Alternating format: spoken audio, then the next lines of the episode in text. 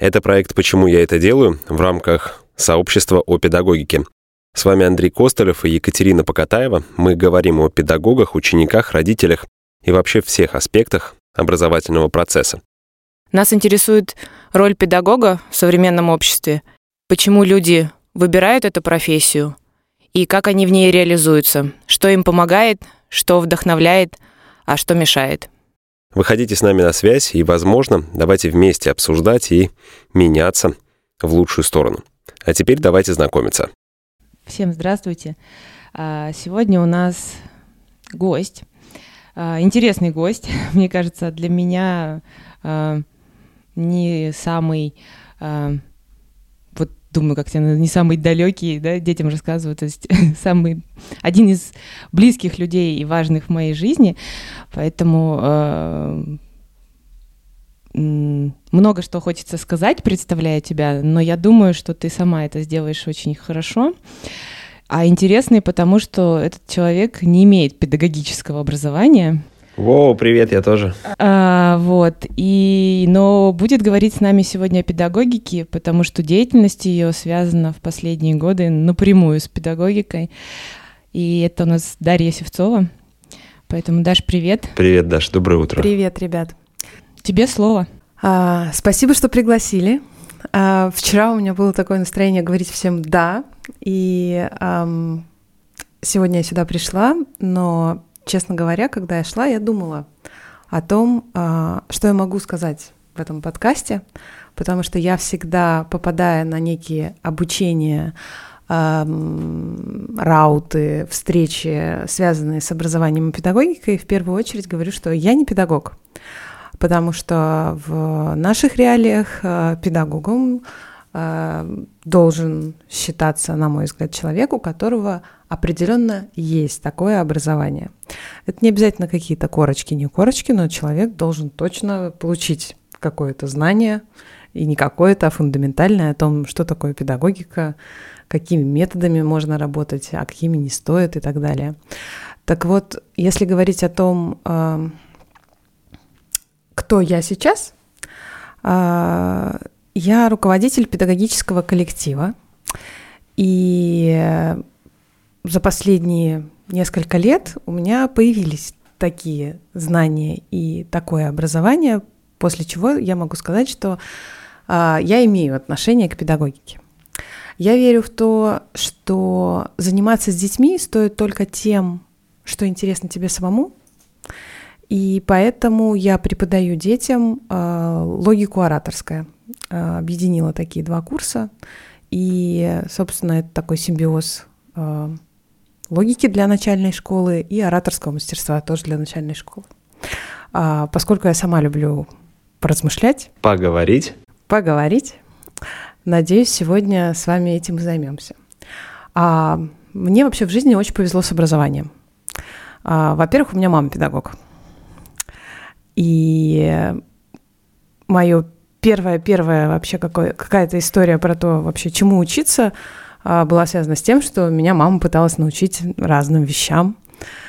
А, бабушка моя, которая была инженером, мировым судьей, а, начальником БТИ, всю жизнь хотела стать педагогом, но так сложилась судьба, что как-то все время не получалось. Мне очень повезло со школой. Несмотря на то, что я жила в очень маленьком городе, у нас были прекрасные педагоги, и а, большинство ребят без проблем поступало в как-то хорошие вузы, я не знаю, как высококлассные вузы, вузы с высоким рейтингом в Москве и Санкт-Петербурге. Престижные типа. Ну, типа, вот. И когда я была в девятом классе, а, я очень много ездила на разные курсы, и вот в девятом классе мама помогла мне попасть на курсы по скорочтению в Санкт-Петербурге. И пока я проходила эти курсы на улице Чехова, я увидела, что есть некий профориентационный центр, и мне очень захотелось узнать, а кем вообще ну, я должна быть, потому что там что-то такое было написано, что вот точно скажут. И мама говорит, конечно, пойдем. А, я... Что сказали? Да, сказали, что вот смотрите, есть позитивные вещи, да, чем человеку стоит заниматься. И у меня в этом разделе была экономика, вещи, связанные с управлением. Ну, там в основном были э, формулировки, связанные с э, конкретными профессиональными стандартами, то есть там управление производством, э, там что-то в фармакологии и так далее. Но только вот, вы знаете, мы выявили вот одно противопоказание, вот точно нельзя, точно будет болеть, вообще все попереломается в жизни, вот точно не стоит. А педагогика в педагогику не стоит. И мама, которая, ну, безусловно, рассчитывала, что я продолжу историю с языками, и с педагогикой и преподаванием в семье, ну, безусловно, расстроилась. Интересно, если мама будет слушать, она согласится со мной или нет. А, но стало понятно, что как бы, ну, педагогика нет. А я так обрадовалась, потому что, честно, я не хотела заниматься педагогикой, я не хотела быть педагогом. А, мне казалось, что это настолько сложно и настолько э, многогранно, что это невозможно ни во что вписать. У меня очень конструкторский мозг, я люблю классифицировать, структурировать, укладывать, выводить логику, просчитывать последствия, смотреть на эти последствия, соотносить в общем, очень люблю это дело. И мне казалось, что в рамках того, что делает моя мама, ее э, подруги и весь коллектив, это вообще постоянный хаос, который, ну, он вообще, ну, что вы делаете? что происходит? То есть, э, ну и, собственно, я стала готовиться к поступлению в вуз моей мечты. Два года прошли под невероятным давлением с точки зрения того, что город, в котором я жила, находился в трех с половиной часах э, дороги на автобусе от Санкт-Петербурга. И я два раза в неделю ездила туда-обратно для того, чтобы подготовиться к поступлению в Финек. Тогда это было, как ты говоришь, Кать, престижно-престижно, страшно-страшно не поступить, гигантский конкурс. Э, вот. Ну, то есть очень хотелось. Ну, и я поступила на дневную. Мне невероятно повезло с вузом опять, потому что наши педагоги были практики. Это, опять же, к вопросу того, что э, сухая теория, она, конечно, прекрасна и должна существовать и без э, теоретических знаний сложно заниматься практикой, часто бывает. Но мне повезло, и э, маркетинг у меня вела женщина, которая работала на тот момент директором по маркетингу Procter Gamble. В общем, было много прекрасных педагогов. И эм, я уже... Они втором... были с образованием? Женщина, которая вела маркетинг. Конечно, она была профессор. Профессор и работала директором по маркетингу Gamble. Вообще в этом смысле в Финеке педагогический состав того времени, кафедра управления, у нас э, менеджмент преподавал директор завода Севкабель не Севкабель, ну, в общем, не очень помню название завода, но гигантского завода, и он был директором, он у нас преподавал менеджмент. У нас читал э, одно время маркетинг. Это уже, был, это уже был менеджмент или все-таки это была советская история? Я не так стараюсь. Но нет, был менеджмент, вполне себе мы проходили. Нет, но если он... Лиякоку. Э... Нет, э, это были управленцы высочайшего уровня. То есть это была не история про советский завод. А это была история про то, что это предприятие, у которого был на тот момент фирменный стиль, брендбук. Они отправляли а, свою продукцию практически по всему миру. Он рассказывал нам про то, что такое система менеджмента качества, что она применима не только к производству, а вообще к любому процессу. А, рассказывал нам, как устроить систему менеджмента качества в столовой финековской. Ну, то есть и мы ходили в деканат и разговаривали об этом. Это было очень интересно и захватывающе, и те, кого это вовлекло, а мне кажется, что очень важная задача в педагогике – это вовлечение того, кто учится, да, заметьте, не, не того, кого ты учишь, а того, кто учится, в тот процесс, которому вы, собственно, пытаетесь научиться вместе. А, так вот, мы всем этим занялись. На втором курсе я пошла работать. И если сокращать историю, то через лет пять у меня уже была должность, в которой у меня были подчиненные, и я столкнулась с тем, что подчиненных надо чему-то обучать. Ну, в том смысле, что их мозг, оказывается, не работает так, как мой. Должностные инструкции, регламенты и так далее, существующие на бумаге, не работают. Ну, то есть история про то, что навык нельзя передать. Да, там. Вот тебе рецепт, иди сделай пирог. И вот тут вот все-все-все написано. Так не работает. У тебя не получится такой классный пирог, как у того повара, который делает его, передавал этот рецепт там, из поколения в поколение и стоял рядом с тем, кто умеет готовить это и также готовил годами. Вот. Э, и, собственно, уже тогда, в то время, в корпорациях были отделы обучения и развития, которые занимались тем, а как вообще происходит процесс обучения. Э, я работала в последнее такое самое официальное место моей работы – это компания Мартини Бакарди. И, кстати, интересная штука у нас из коллектива нашего, вот мы занимались в рамках Мартини Бакарди ресторанами, и из нашей команды Таня Крутакова открыла школу кодология во Всеволожске в Санкт-Петербурге, работает, абсолютно счастливо нашла себя в этом. Дима Федорцов занимается тем, что делает а, огромный проект для подростков а, с лагерями, онлайн-встречами, посещением а, различных а, культурных мероприятий в Москве, психологической поддержкой. Переход называется. Очень классная штука. Вот. А, я с Катей здесь открыла школу для детей на семейном образовании. И как-то это все шло, шло, шло потихоньку, вот начиная от задачи обучения сотрудников, заканчивая тем, что в рамках Мартини Бакарди очень многие участвовали в проекте «Старшие братья и сестры». Я там о нем узнала. И там есть очень классное обучение для тех, кто хочет э, работать с детьми, у которых нет родителей. А, пройдя это обучение, стало понятно, что дети, они вообще не взрослые. В общем, ошиблись, да, тогда с твоей профориентацией или нет, как думаешь? Слушай, ну, почему со структурированием вопрос. все пришло там к менеджменту? Ты же руководитель школы, и курс-то по педагогике ты взяла, потому что ты хочешь это делать, там, с любовью, с интересом заниматься, транслировать то, что хочется. Интересный вопрос. Я когда шла сегодня, думала об этой э, диагностике, да. Э, например, мы проводим диагностики готовности к школе. Насколько вообще они точны и насколько они относятся к какому-то конкретному моменту. Насколько человек, э, как существо, э, не прогнозируем, не рационален, прости господи.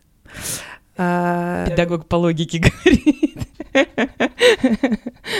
И насколько сложно запрограммировать ту самую индивидуальную траекторию развития, которой сейчас в педагогике ведутся, наверное, самые актуальные Ну, индивидуальную траекторию развития сложно запрограммировать, потому что на протяжении, там, наверное, ста лет последних она программировалась не индивидуальная, а шаблонизированная. Тут такая история. И нам... продолжает в общеобразовательных школах программироваться шаблонизированной. Давай представим, что ты можешь э, для своего ребенка создать индивидуальную траекторию развития, и тебе никто в этом не помешает, никакая система, э, никакая, ну, ничто. Ну, скажем так, я своему ребенку и создаю индивидуальную траекторию развития, потому что он в школе проводит там 5 часов, а со мной он проводит 19 часов оставшиеся сутки. Он там спит в той квартире, в пространстве, которое я для него оборудовал, общается со мной, там, э, с его мамой, с сестрой и с кругом. То есть это в любом случае индивидуальная траектория развития для каждого. Да, но если мы говорим о том, что транслируется в школе, в общеобразовательной школе, в государственной, в случае формирования там какой-то траектории, то она шаблонизирована. Для 30 человек она одинаковая. Сейчас такая история разнообразия в образовании, даже когда мы берем государственные школы, работающие по одной и той же академической программе, что если говорить о том, возможно ли индивидуальный трек, возможно ли индивидуальный трек в рамках такой школы, то ответ да, возможен, если педагоги э, этого хотят и этим интересуются. Но здесь, мне кажется, как-то ящик э, легко открывается, если подумать о том, что программируется эта траектория не только родителям и педагогам, но и ребенком. И мы вот очень часто забываем о том, что его важно привлечь к этой штуке. Учесть все переменные, которые есть при создании вот этих траекторий, бывает э, сложно, не может быть не с первого раза. И, наверное, можно сейчас я свои тут 5 копеек ставлю.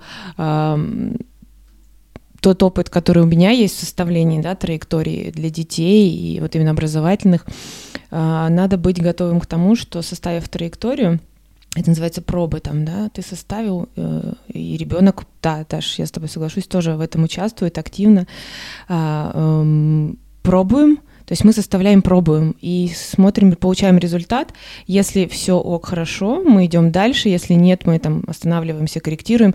То есть надо быть готовым к тому, что это не финальная история, она вполне достаточно ну, будет гибкой, меняться, и ты тоже говоришь, что насколько ли можно спрогнозировать человека, может быть, мы ребенку устроим там на, ну, на год, на два, там, или на школу, например, да, берем, если прям сильно, то, может, через два года у него вообще все у ребенка поменяется, в семье какие-то обстоятельства могут поменяться, да, поэтому тут я про это, что учитывать э, возможность корректива, вносить коррективы, ну, и это такая... Не, в любой системе уравнений.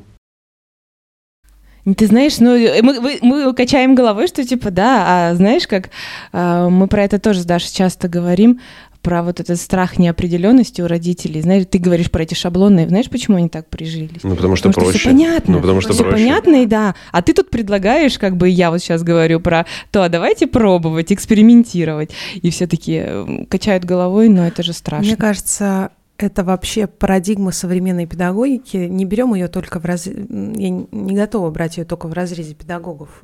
Берем, возьмем, давайте возьмем шире и в разрезе семьи, да, и в, раз... в разрезе, наверное, общества, и можно даже взять в разрезе цивилизации, то, наверное, парадигма современной педагогики в том, чтобы э, признать, ну, не то что банальную вещь, но избитую про то, что педагогика зна, должна, должна неправильное слово, в общем, педагогика в педагогике стоит исходить из того, что мы знаем, что мы ничего не знаем.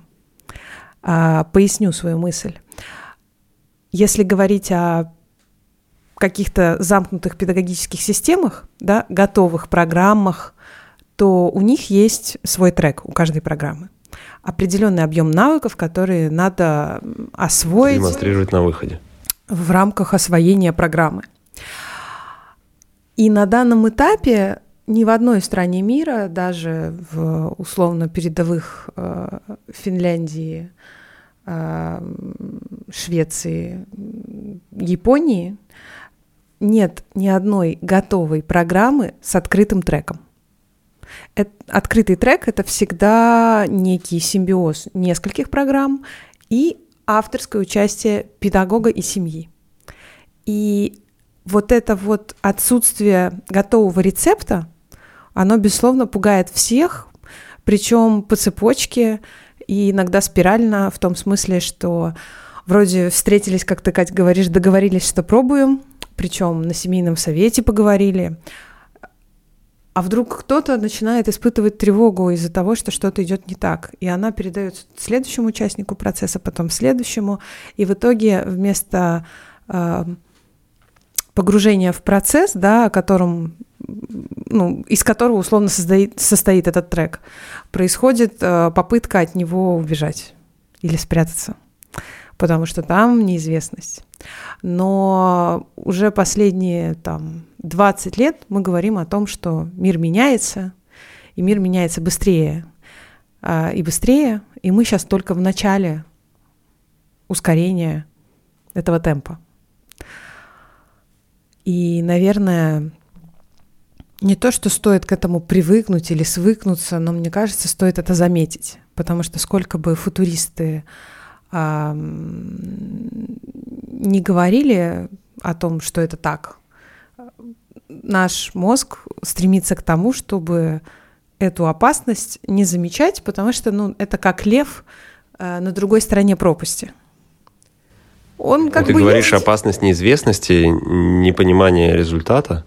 Да, да, непрогнозируемость результата, потому что человек развивается вообще-то не очень прогнозируемо. Если мы не берем жесткие методы, э, связанные там с экспериментами над мышами, да, когда мы понимаем, что если там положить сыр, она прибежит сюда, ударить током, она прибежит сюда, ограничить там аквариум. Ну, в общем, очень много стэнфордских экспериментов, связанных с закладываемыми, закладываемыми прогнозируемо паттернами поведения, да, но мы здесь говорим о а, управлении страхом, управлении э, безопасностью, да, вот на, если мы не говорим о образовательных методов, связанных с такой дрессурой.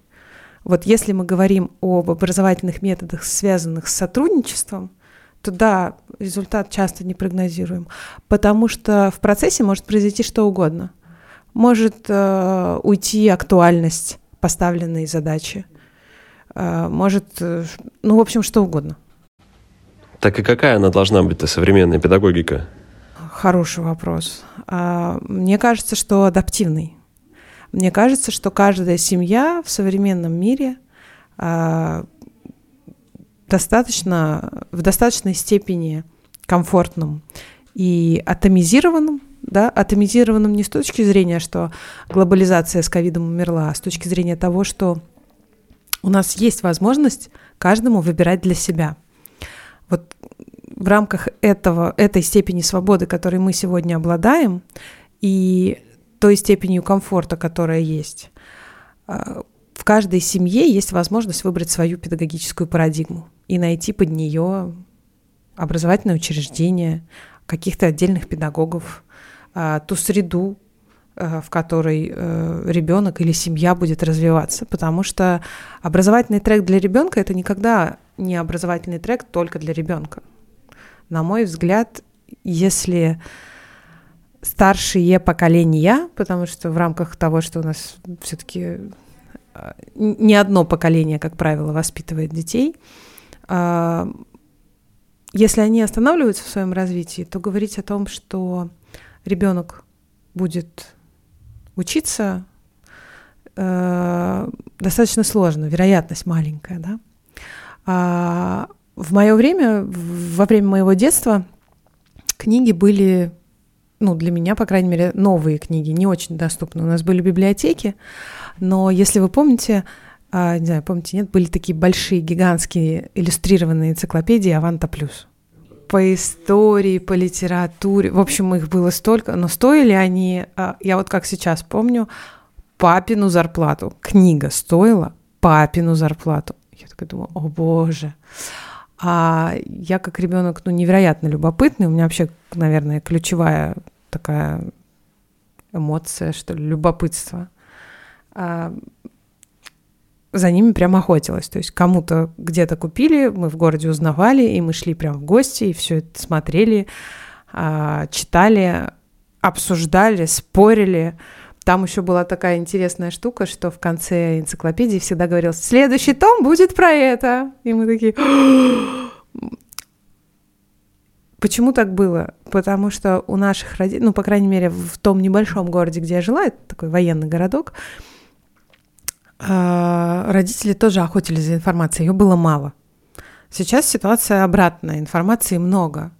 И в шестнадцатом году в э, Москве была большая-большая-большая конференция предпринимательская на тему прогнозирования будущего. И тогда прогнозировали, что... А тогда еще смартфоны вот, ну, не так, как мы сейчас прям их используем. Не так еще, конечно, было. Тогда уже прогнозировали, что будет человек, уставший от общения. А, я не помню, как это на латыни звучало тогда. Вот согласитесь, что мы сейчас устали не от общения в прямом смысле, а от объема информации ключевым навыком стало отбирать информацию. Согласны? Да, ориентироваться в ней, фильтровать, удалять, что не нужно, и, и наверное, не утонуть. Горшочек не вари. И, да, это то, что вот ты рассказывал про фестиваль школ современного искусства, когда уже вот много. И получается, что мы э, в целом, как более старшее поколение, ожидаем от детей э, какого-то определенного, все по-разному, уровня удивления, любопытства к этому миру, но не очень или не всегда понимаем, что их среда, она несколько изменена да, за счет другого соотношения реальной предметной среды, да, материальной, и информационной среды. И не учитываем эту историю. А ее учитывать очень важно, потому что в этом смысле стоит задаваться вопросом, а чего мы хотим тогда да, от будущего поколения. Я у тебя хочу спросить, э, правильно я тебя поняла, что говоря про современную педагогику, ты говоришь, она должна быть актуальной, и э, говорила про семьи, что у семьи есть возможность выбора. Э, То есть роль родителей в современной педагогике э, играет важную роль, так получается, да? Безусловно. А, мне кажется, что родитель всегда играл эту важную роль, и только в последнее время мы так э, удивляемся тому, что эта роль важна, вообще существует. А, например, Игорь Кротков, который придает у нас в школе окружающий мир, говорит о том, что он крайне удивлен тому, что современные родители не ходят с детьми в походы, в смысле как. И тому, что родители не находят достаточного количества времени, достаточного для того, чтобы открыть ребенку этот мир, а, чтобы ребенок хотел дальше открывать этот мир сам. Когда мы говорим про педагога, мы же помним о том, что в рамках а, древнегреческого древ... языка, откуда пришло это слово, да, это был а, водящий подростка. Но не в смысле ребенка от 14 или там от 12, а в смысле того, кто подрастает, того, кто растет, развивается, и тот, кто его куда-то ведет. Вот мне кажется, что в этом смысле роли родителя и тех педагогов, к которым ребенок попадает, а в подростковом возрасте это, наверное, наставники какие-то, какие-то ориентиры профессиональные уже, да, там в кавычках или не в кавычках, они, безусловно, играют роль. И без родителя никуда. Педагогика не существует без родителя современная. Я так надеялся, что все просто. Акт любви, ребенок и все. Почему вдруг после акта любви к появившемуся ребенку мы потом используем акты воспитания, акты образования, а акт любви вдруг закончился? Да, вдруг закончился. Нужно просто каждый, каждый день совершать акт любви и заниматься тем, что любишь, и тем, что нравится. Да, как сложно родителям полюбить процесс педагогики. Ну, педагогики не в прямом смысле преподавания, а в участие в, э, в образовании, в развитии своего ребенка, да. Кажется, что все так просто в школу отдать. А как ты считаешь, это какой-то специфический процесс в рамках родительства преподавания ребенку чего-то? Скорее, это приобретенный навык от э, родителей, от того кода, в котором ты воспитан. Ну, я считаю. Э, ну, то есть, э, если мной занимались, э, со мной условно там, ходили в походы или ходили в театр, то это привитый код. Это же наблюдается, там родители водили в театр. Почему вы ходите? Потому что мы ходили раз в месяц. Почему ты ходишь в филармонию? Потому что мы ходили раз в месяц. Зачем ты сейчас своего ребенка водишь слушать классическую музыку? Потому что меня водили. Ну, то есть это такой привитый код. Ну, а тебя устраивает такой ответ? Почему ты ходишь в филармонию, потому что мы два раза ходили. Нет, конечно, не устраивает. И... Ну, а ты ходишь в филармонию? Нет. А есть какой-то культурный код у вашей семьи? Ну, какие Вечерний чай. У нас, вот, у нас были чай. Ты э, почему? сейчас эти э, выходы по воскресеньям с утра куда-то. Ну, то есть это не обязательно если какие-то мероприятия там в городе были, то да, или мы просто собирались, все красиво одевались и просто куда-то такой вот выход в кафе, там что-то. То есть вот такой был. Э, Вечерний чай как процедура, которая объединяет. Выход с кем-то куда-то, это тоже как э, некий процесс, который объединяет совместные переживания. Ну, это же... И зачем ты ее сейчас делаешь? Ты же Кого делаешь, я? ну, вот эту вот процедуру вечернего чая, не знаю, традицию. Чтобы совместные переживания были. Тебе это нужно, потому что ты хочешь побыть со своей семьей. Ты же можешь сказать об этом ребенку так, не потому что у нас такая традиция. Ты чё, у нас такая традиция? Ну, конечно, я так и говорю. Акт этого говорения и есть педагогика. Чуть-чуть шире, да, донести детям, да, вот то, что сейчас Даша говорит, я тебе еще разверну. Сейчас свершу акт педагогики, подожди. Она говорит, что иногда нужно просто ребенку говорить о том, что ты сейчас делаешь, чуть-чуть более развернуто. Не потому, что у нас такая традиция, встали и пошли, о своих чувствах, переживаниях, о тех смыслах, которые ты в это вкладываешь и что... Чего давите на меня? Все понимаю. Круто. Подожди, мы еще не давили. Но мы же не только для тебя, для слушателей еще, да, говорим, чтобы они тоже задумались э, не просто потому, что я так сказал или потому, что э, тебе будет хорошо сейчас. Но то, о чем ты говоришь, о том, что нужно объяснять свои э, поступки или свои инициативы, свои привлечения куда-то в какие-то штуки, их нужно объяснять в первую очередь себе, mm-hmm. окружающим, и чтобы это было понятно. В этом случае будет индивидуальная история. А в противном случае, если мы сказали, пошли, встали, в, в мае демонстрация, в сентябре день города, то получается шаблонная история. Нужно, пошли, не нужно, не пошли. То есть причинно-следственные связи, как только они выстраиваются в голове у человека, сразу становится интереснее, интереснее жизни, богаче ощущения. Современная педагогика для меня про выбор. Вот опять же, я, наверное, об одном и том же говорю, но это выбор э, пойти на День города или не пойти. И есть ли у меня мое внутреннее зачем?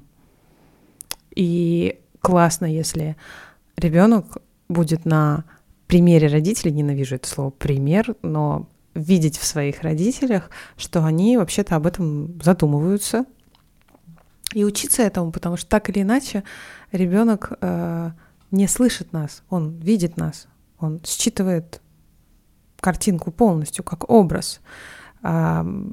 И даже если вы там смыслы внутренние не озвучили словами, он их все равно где-то считал и впитал. Вот. В этом смысле, конечно, у в современном мире гораздо сложнее э, заниматься с детьми, потому что им действительно доступно больше информации, и очень часто они начинают задавать неудобные вопросы.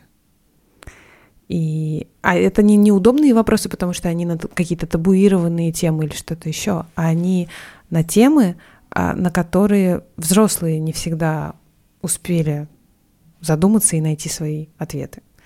И искать эти ответы вместе с детьми э, крайне захватывающая история. Переизобретать их периодически очень захватывающе. И если вовлечь ребенка в этот процесс, ну, его достаточно сложно остановить. Это как раз тогда и будет любопытство и образование.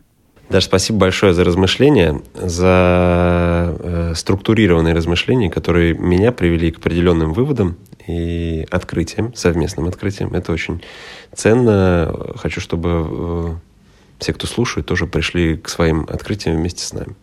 Да, спасибо тебе большое за подсвечивание, наверное, э, таких моментов, о которых вроде бы все знают и кивают головой, как я говорю, но э, не всегда их принимают, да, осознают, и сейчас ты их э, и мы здесь вместе немножечко подсветили, опять про них поговорили, и, может быть, да, задумаются, подумают и начнут меняться.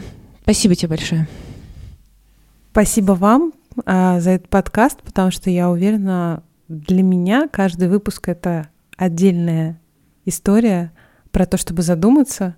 И те люди, которые приходят, это каждый раз такое маленькое открытие о том, какой многогранной бывает педагогика. Очень классно, что вы делаете это.